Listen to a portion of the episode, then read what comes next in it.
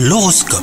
Vous écoutez votre horoscope les cancers Vous sentez votre moitié s'éloigner ou les moments à deux sont moins fréquents Rompez avec cette routine et organisez une surprise hein, pour faire plaisir à votre âme sœur.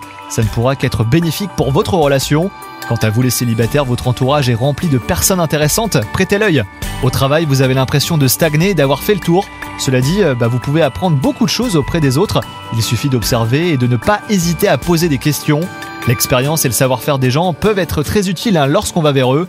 Côté santé, il semblerait euh, qu'un apport supplémentaire en fibres soit idéal pour une meilleure hygiène de vie et un bon équilibre nutritionnel.